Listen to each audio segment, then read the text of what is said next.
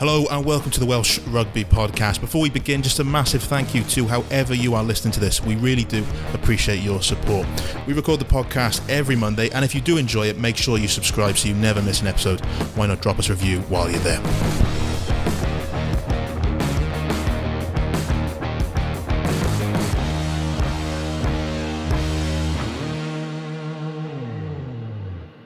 Hello and welcome to the Welsh Rugby Podcast. I'm your host, Ben James, and I am joined by Matthew Southcombe on this bitterly cold Sunday evening. Although it's not feeling too cold anymore, Matt, because Wales have kicked off their Six Nations campaign with a hard fought victory over Ireland. It wasn't pretty by any stretch of the imagination, but a win is a win.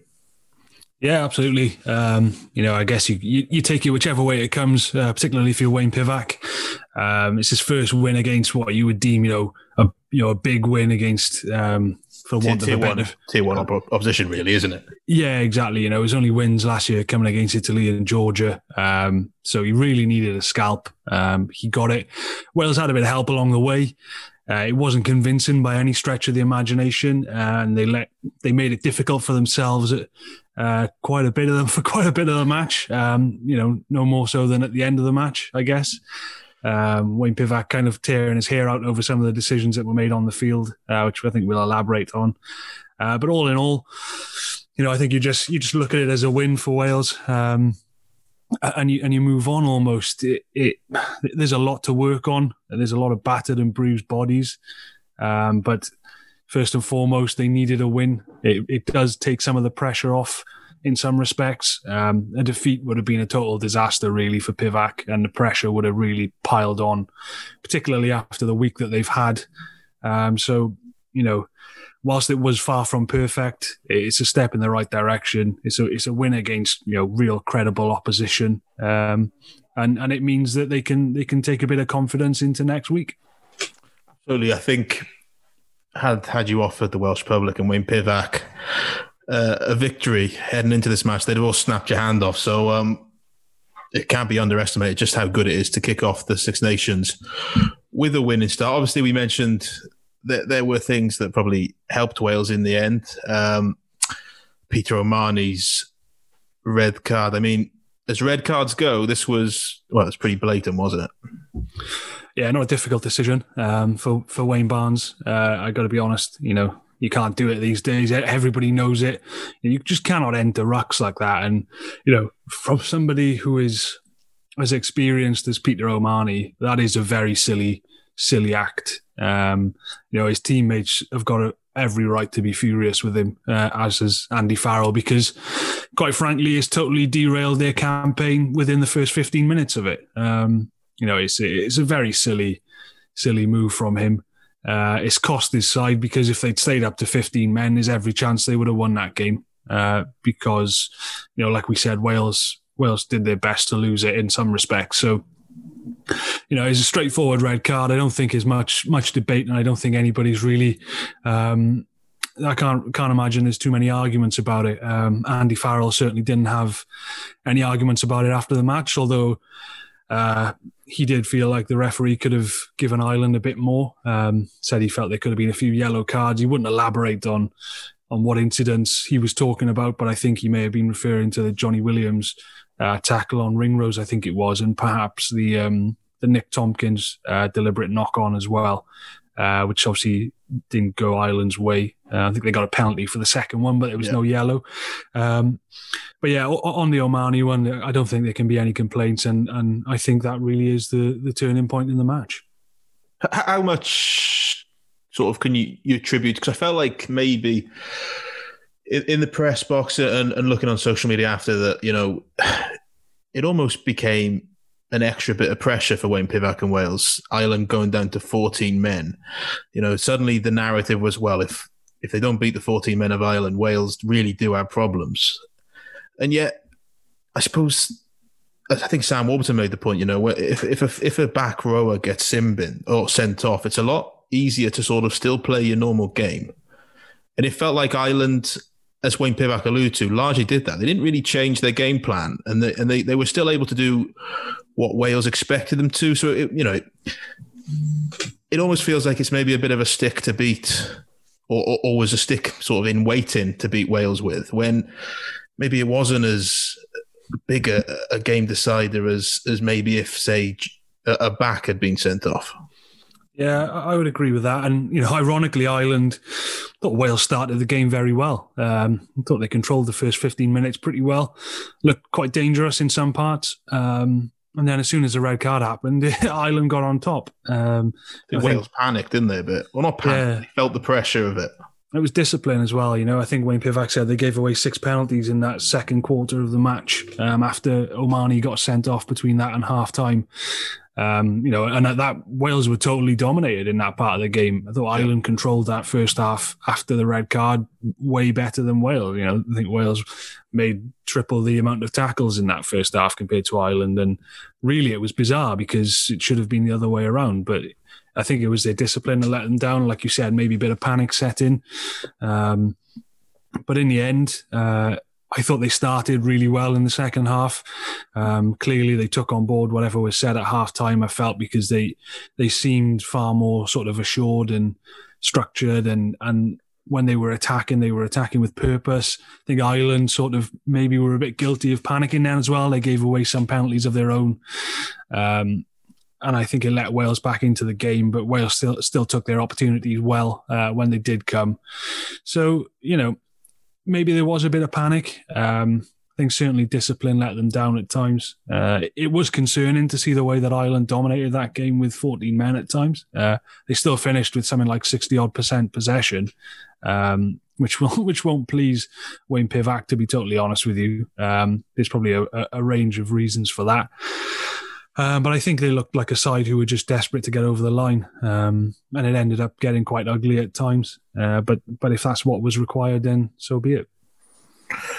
You mentioned there, you know, sort of Wales probably defended more than they would have liked to. I, I didn't feel like Ireland ever threatened Wales too much. I mean, there was obviously the the, the try, uh, which was which was well worked, and there was sort of a line break late on, which nearly led uh, to Ireland sort of putting themselves in a position to win in terms of physicality, it felt like Wales were probably at a level. This this test match was at a level that we probably haven't seen from Wales since maybe, to, to the best of my memory, maybe that World Cup semi final.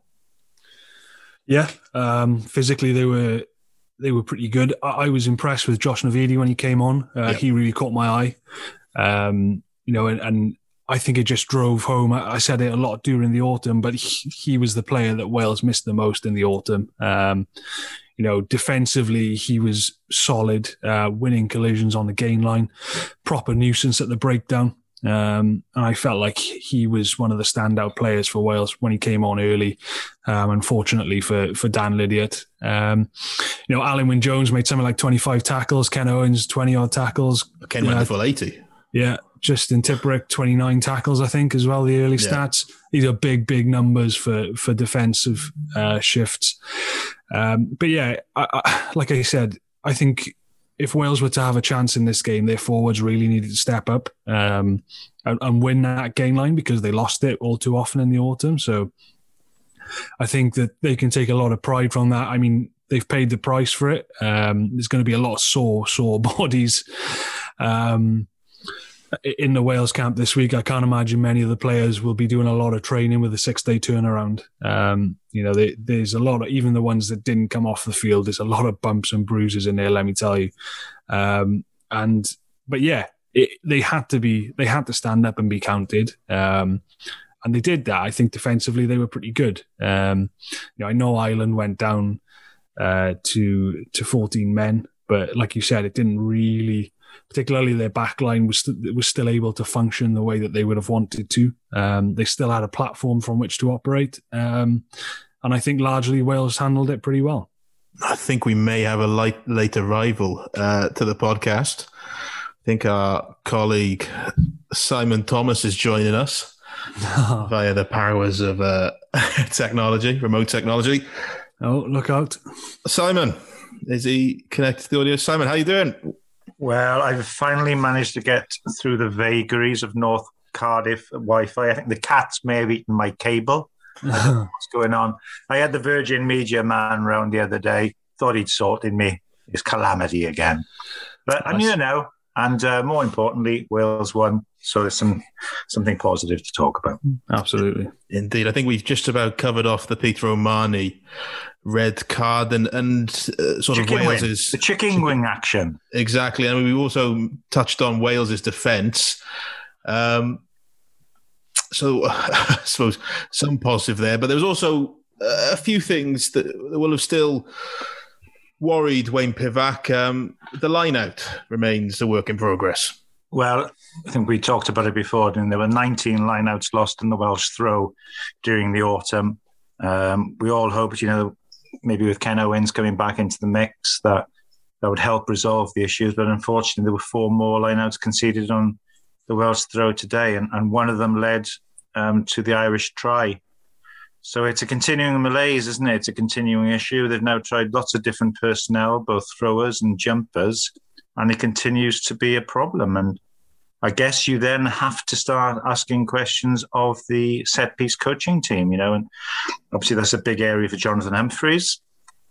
I think Wayne Pivac said post match, you boys were listening in. We've got to tidy it up. Well, that's been the case for a while now, isn't it? And it, it, undermines everything at source, doesn't it? Because we talked before the tournament, and I was saying that there were various things that went wrong in the autumn, but the the un, the underlying problem, the consistent problem, was the line out. Other things improved along the way, but that never really improved that much. And it's there again, and it just means that you are sort of half your platform's gone, isn't it? I mean, it was telling for me that in the second half, Wales actually scored a try off an attacking lineout, which they did complete. Adam Beard won a lineout ball. Um, it goes through Biggar, a couple of forward carries, good hands, and Rees Zammit scores the winning try. So it just shows that when Wales do have that line-out platform, they can be dangerous. Over recent years, we've always said that, haven't we? Our first phase line-out, they're, they're good. But you can't go on like this. You can't just keep on giving up that much possession, allowing yourself. Listen, you know, when you've got problems with the line-out and you're struggling, probably the last thing you want to come up against is a team coached by Paul O'Connell looking to make an impact. And because he knew a little bit about lineouts, Paul did.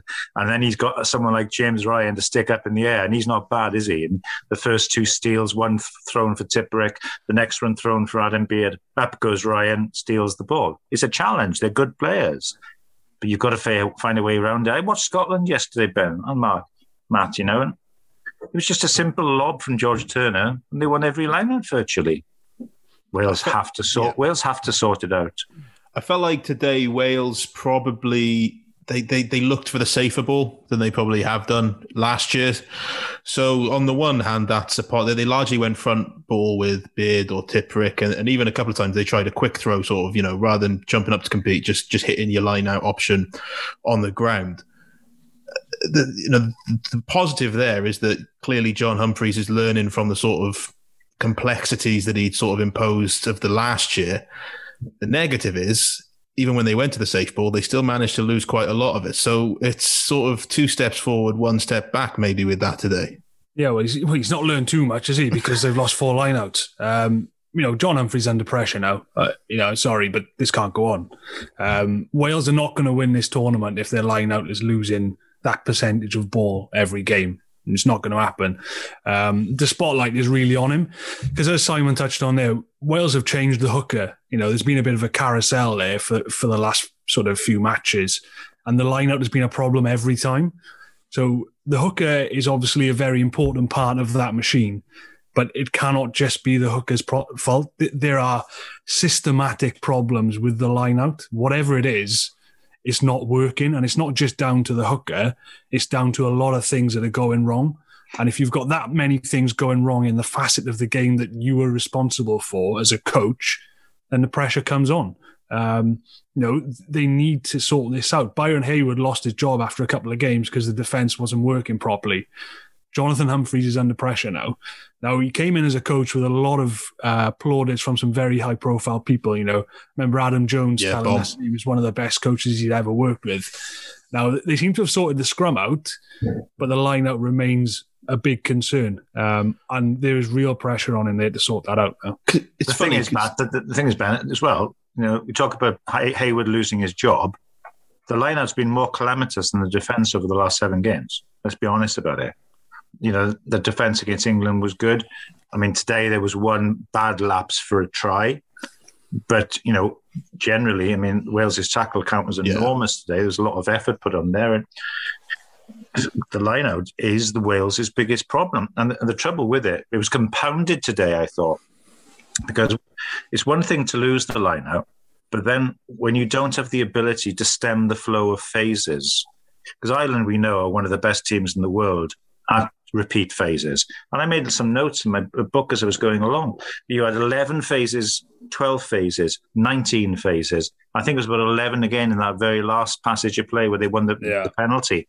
You know, Wales are a team who currently struggle to steal or slow possession from very effective teams at the breakdown. So when you've got that when you don't have that ability, the last thing you want to do is to be gifting possession away because it yeah. means you give it away and then you don't see it for ages. Mm. And that's not a good combination. And I suppose that's sort of the irony is, you know, Wales have had a bad line out in the past. You know, you think back to when McBride was in charge. I mean, they won the Grand Slam in 2019 with statistically the worst line out in the tournament. But a little bit like today's performance, they basically thrived on the defensive side of the game. So it wasn't such a, a necessity. But in the way Pivac wants to play, the line out is the platform.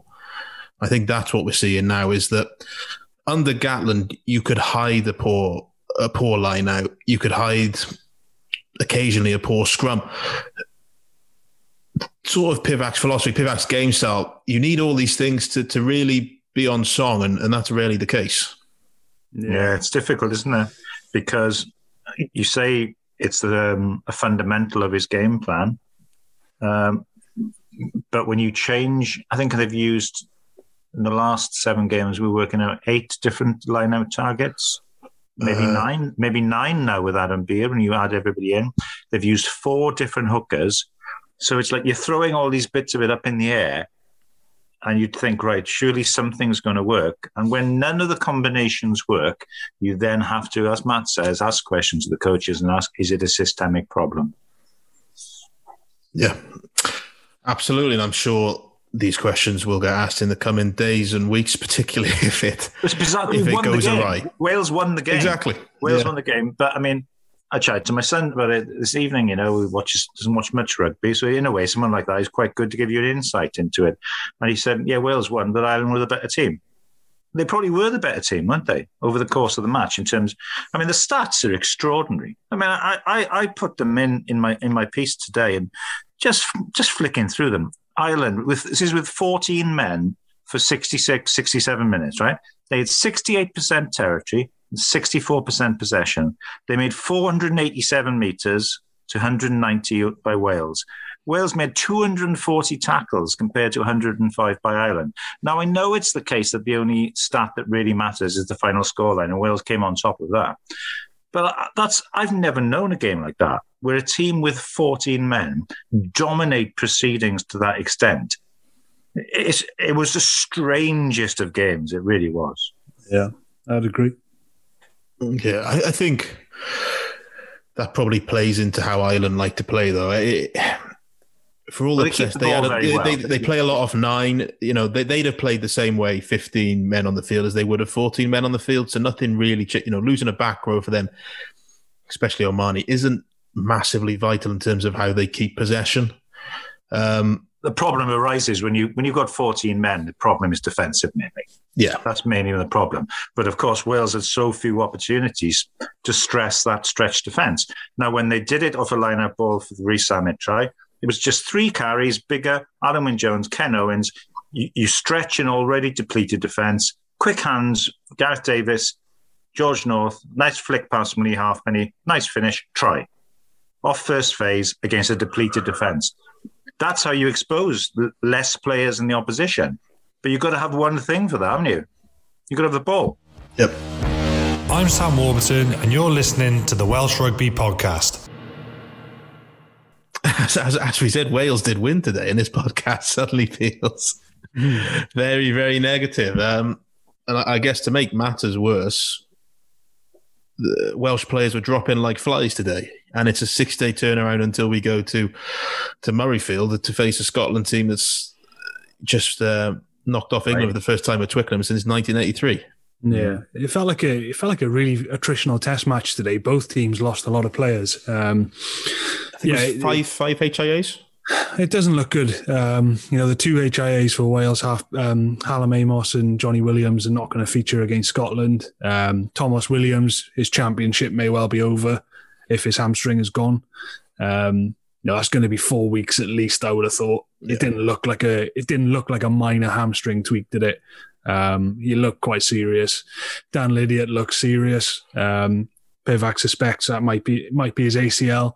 If that is his ACL, you know that could be the end of his international career at least. Um, we have to wait and see on that, but that may be the last time we see him in a Wales shirt. Unfortunately, we hope it's not an ACL. Um, hopefully, he's just tweaked one of the other ligaments, uh, which will be less serious. But you know that doesn't look great. So Wales definitely without four people. Um, the rest of the squad's pretty banged up as well. You can imagine there's been some sore bodies in that pack, and you know North took a lot of knocks. Um, scratched cornea.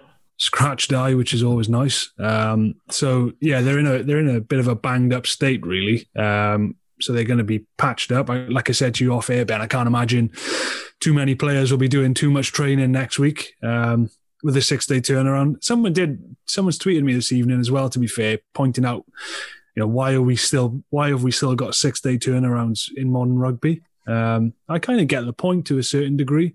You know, I felt this way about the World Cups as well when I was out there in Japan. That you know, you're asking these players to turn around in a matter of days, and these test matches are physical, physical encounters now. Yeah. Um, so you know, there is a question to be asked there about whether we need to start looking at the schedule um, and taking these six six day turnarounds out of it. But you know, that's probably a conversation for another pod. But yeah, in short, it's a it's going to be a very banged up Wales squad. I'd be surprised if there aren't call ups.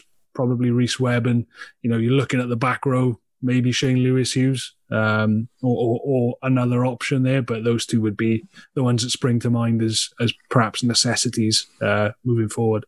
Yeah, I was looking. I've been looking both of you at um, doing a piece for tomorrow on, on the possible teams by Scotland, which is a kind of knock on from what we just talked about there. Like, I mean, certain aspects of it kind of you they answer themselves, like because Hallam Amos we know is not going to be involved, but we also know that Liam Williams is now out of his suspension period, so logically you'd think Liam would come there to start on the wing.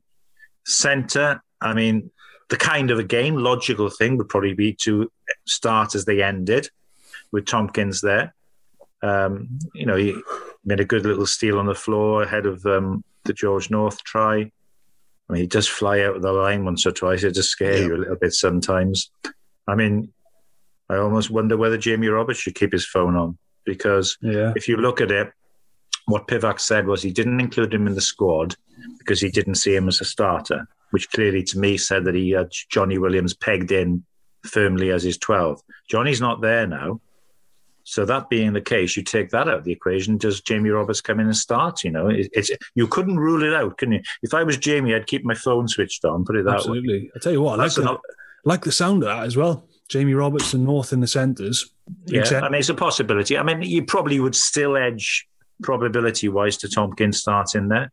But so you've got those options at 12. Scrum half, despite what, despite Gareth Dav- Davies's slight moment of madness towards the end of it, I must admit, honestly, when he grubbed, it was a lovely deft grubber, but it probably wasn't what was required. How many seconds were left on the clock? Not many. Five. I think I, I think if I think if he'd have kicked it to the touchline, by the time it had reached the touchline, it would have been game over. I think I think Gareth Davies must be a very relieved man that Billy Burns did what Billy Burns Yeah, um, did. In the I've never final. seen anyone look as sort No. of just in a daze at full time as Gareth Davies. No, I can't I can't repeat what Dan Biggar said to him at the time either because that came across the press box Yeah. and there were one or two expletives in there. Uh, I know. I mean, I mean it's, it's, it's not. It's the kind of thing. It's a once in a. I, I remember seeing Gareth Cooper do something similar in Australia in twenty in twenty twelve. And listen, it, it it's uh, it's a once in a lifetime thing. I'm sure Gareth won't do that again. And I, I think he probably will start, won't he? I mean, uh, you got Kieran Hardy as the option. Um, I think you're right. Rhys Webb will come into the squad now. Rhys responded to his exclusion with a man of the match display. Will he come straight in? Probably not. You probably would bank on Gareth Davies starting, so that's nine covered. Um, and you then see, so what we're saying is Liam Williams, the Hallam Amos, um, probably Tompkins, and then probably Gareth Davies. And then you look at six, and you'd have to say, you know, Navidi. I mean, Navidi Superb. came on today, and Yeah. there's a big shift, didn't he? I think Brilliant. it was he was on for 66 minutes. What was it? 65, 67 minutes. I think 20 tackles. You know, he considering how long he's been out, I thought he did- did really well. So that's an obvious one. The issue then becomes more about the bench. I mean, I guess you'd probably see Wainwright coming onto the bench realistically, and then either uh, Hardy or Webb covering scrum half. Uh, and if it is Tompkins at 12, and I guess looking at the template for this weekend, you'd probably think maybe Owen Watkin onto the bench Yeah. because North can then slip back. Um, uh, he would be the, the, the outside cover there. But as I say, that you, you you do have the wild card selections options with North at 12, and the other one is Johnny McNicholl. He's a player Yep. that um, Pivac thinks a lot of. And you know, has looked to bring him in when available. I think Ben, USA he maybe possibly been training with the squad recently, increasing numbers.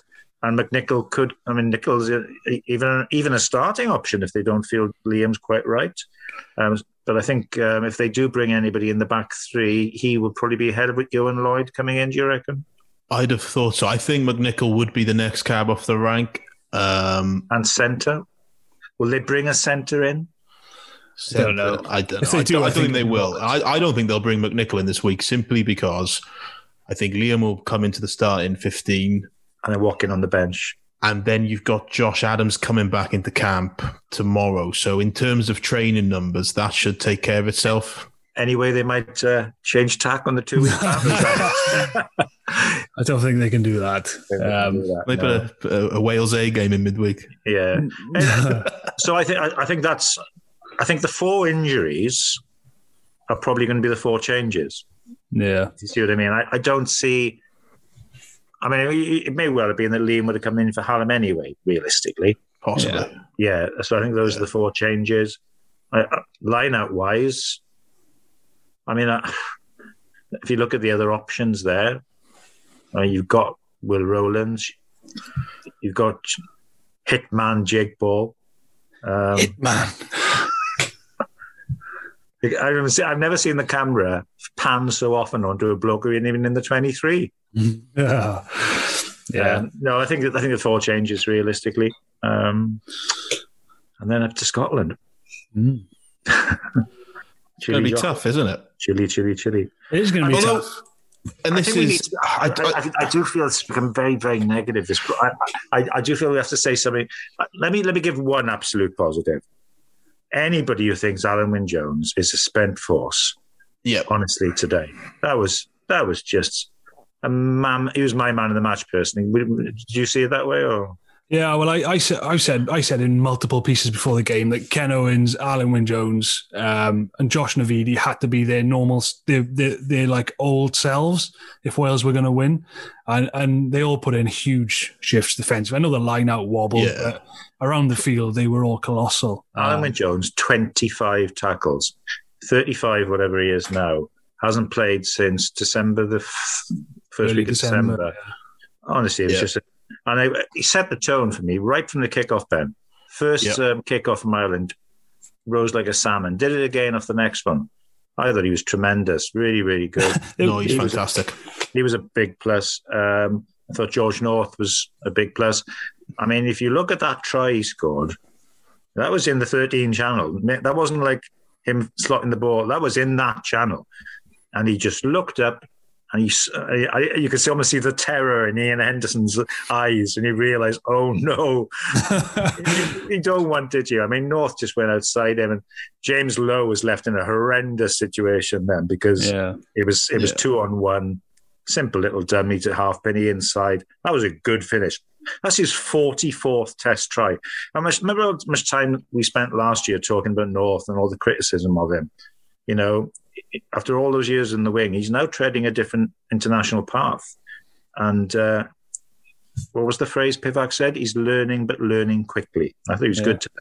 Could be Wales's version of Ma'a Nonu if you listen to Warren Gatland. Oh, he's still only 28. making that isn't he? transition. Yeah, know? yeah, he's plenty of time. I think I think that was a big positive today because I was worried about that. Um, I was really worried about him there in midfield because if anyone is going to expose that, it was going to be Ireland because of the way they play in the in the centre channel. They're really creative around there Yeah. with Sexton and all their wraparounds and.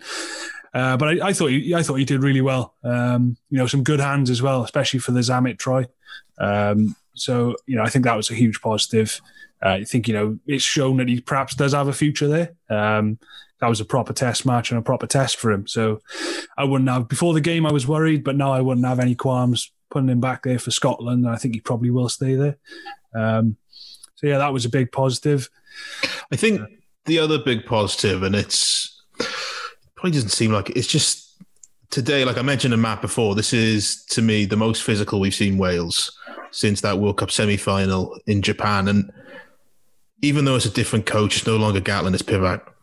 When Wales produce this sort of physicality and they back their defence, that is always going to put them in positions to be in matches and, and, and get results like today. It's a funny one, you know, because they missed 23 tackles today, but they made 240. Yeah. Yeah. So um, they should. I mean, the problem is like my concern of all this is like you can't go on having to make those many tackles. You No. just can't do it. I mean, you, you shouldn't be having to make those too many tackles against 14 men, certainly. Um, what I did sense was the game in terms of the defence changed a bit when Lydiate went off because he was put in to do one particular job. And I think it was 23 seconds into the game, he cut Stander off the ankles. Yep. It was classic Lydiate. And he had, I think Sam Warburton had a stat during commentary. There was six tackles from Lydiate in the first 10 minutes. So they were dominant tackles from him as well. I think when he went off, um, because he was brought in with a key role, wasn't he, to knock down those big Irish carriers. When he went off, you could just sense them getting a bit more go forward, a bit more momentum. Because it's hard, it's hard to get go forward momentum when you've got someone like Lydiate around your ankles, isn't it? yeah. And it was such a horror. I mean, uh, you know, it's, it's always like these things. You look at those two bad injuries today. It's the classic thing off the ball, isn't it? Yeah. Or, or not in a tackle situation, rather. You know, because you had Lydiate. I don't know, just the just the strangest one where he just seemed to put his leg down awkwardly, and there was a horrible moment when he, he tried to soldier on, and there was another phase. And as the physio came on, his leg completely buckled under him, poor Dan, you know. And you know, you say ACL. You've seen we've seen ACLs before. Yeah. that, a bad one. And then And he's done Tomos his knee. Tomos Williams, like he'd been shot Yeah. from a place, uh, as our old friend Andy Tower used to say, shot by a sniper from the stand. Because uh, you know he just went completely. So you won't see him for a few weeks now. Yeah. And it's worth it. You know, Lydiate's done his knee like that for Wales before. South Africa about four years ago, 2016, on the turn.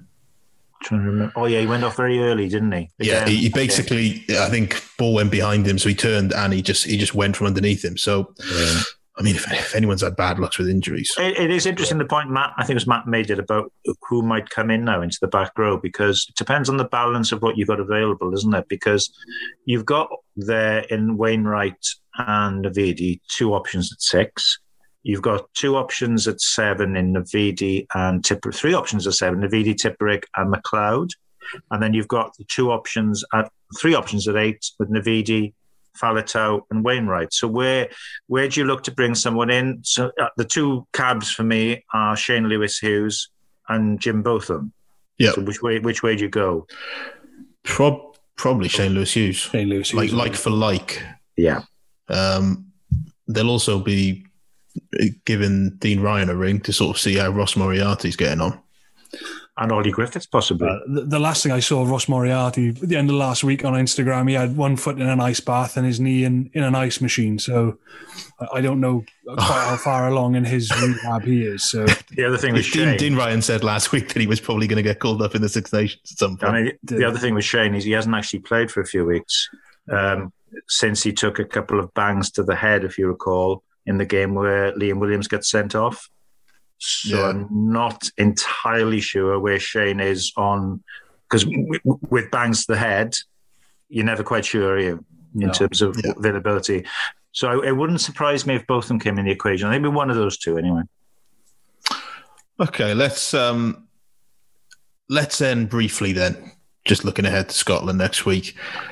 Obviously, they, they were they were fantastic um, against England. A, a tad wasteful, although could it be argued that maybe them beating England at Twickenham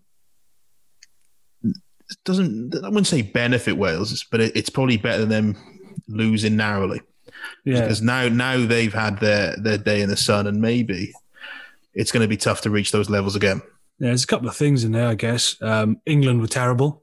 Let's just get that out of the way. Uh, that was the worst I've seen England play in a long time, and I was shocked at how bad they were. I suppose Um, it's tough. It's tough for championship players to, to get up to the level of Pro 14 players, isn't it?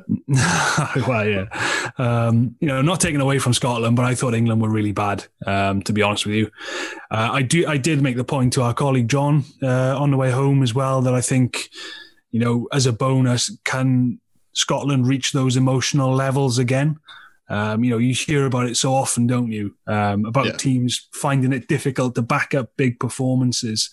Um, maybe it'll have taken a lot out of them. You know, that was like you said, Ben. That was a big victory for them. Uh, a lot of history uh, behind that fixture. Uh, And it was tense. it was very tense. They had to they had to ride their emotions for 80 minutes there.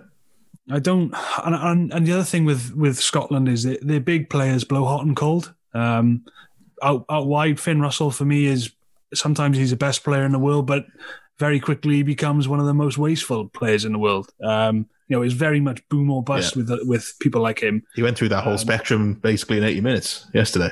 Exactly. Uh, but what you will say about Scotland is their back row is just absolute nuisance. Um, they are they must be horrendous to play against when they're Yeah. on form.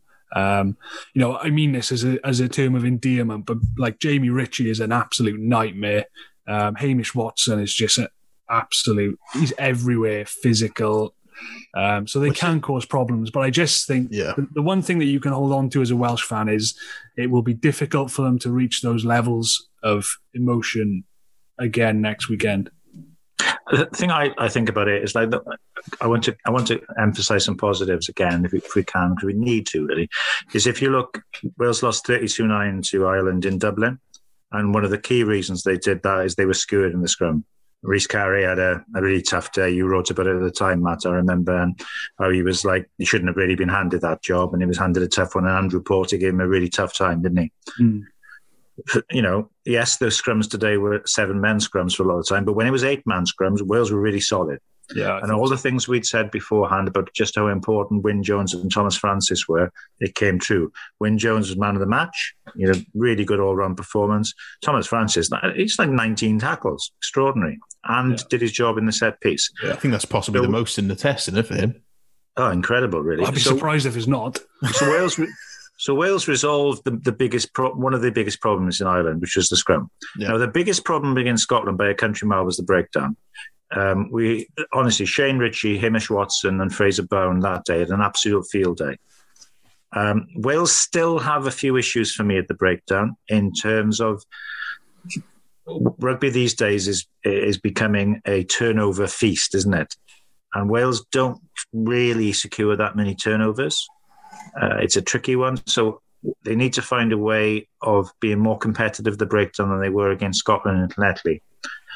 Um, Scotland, what I what I did like about them in particular was their confidence.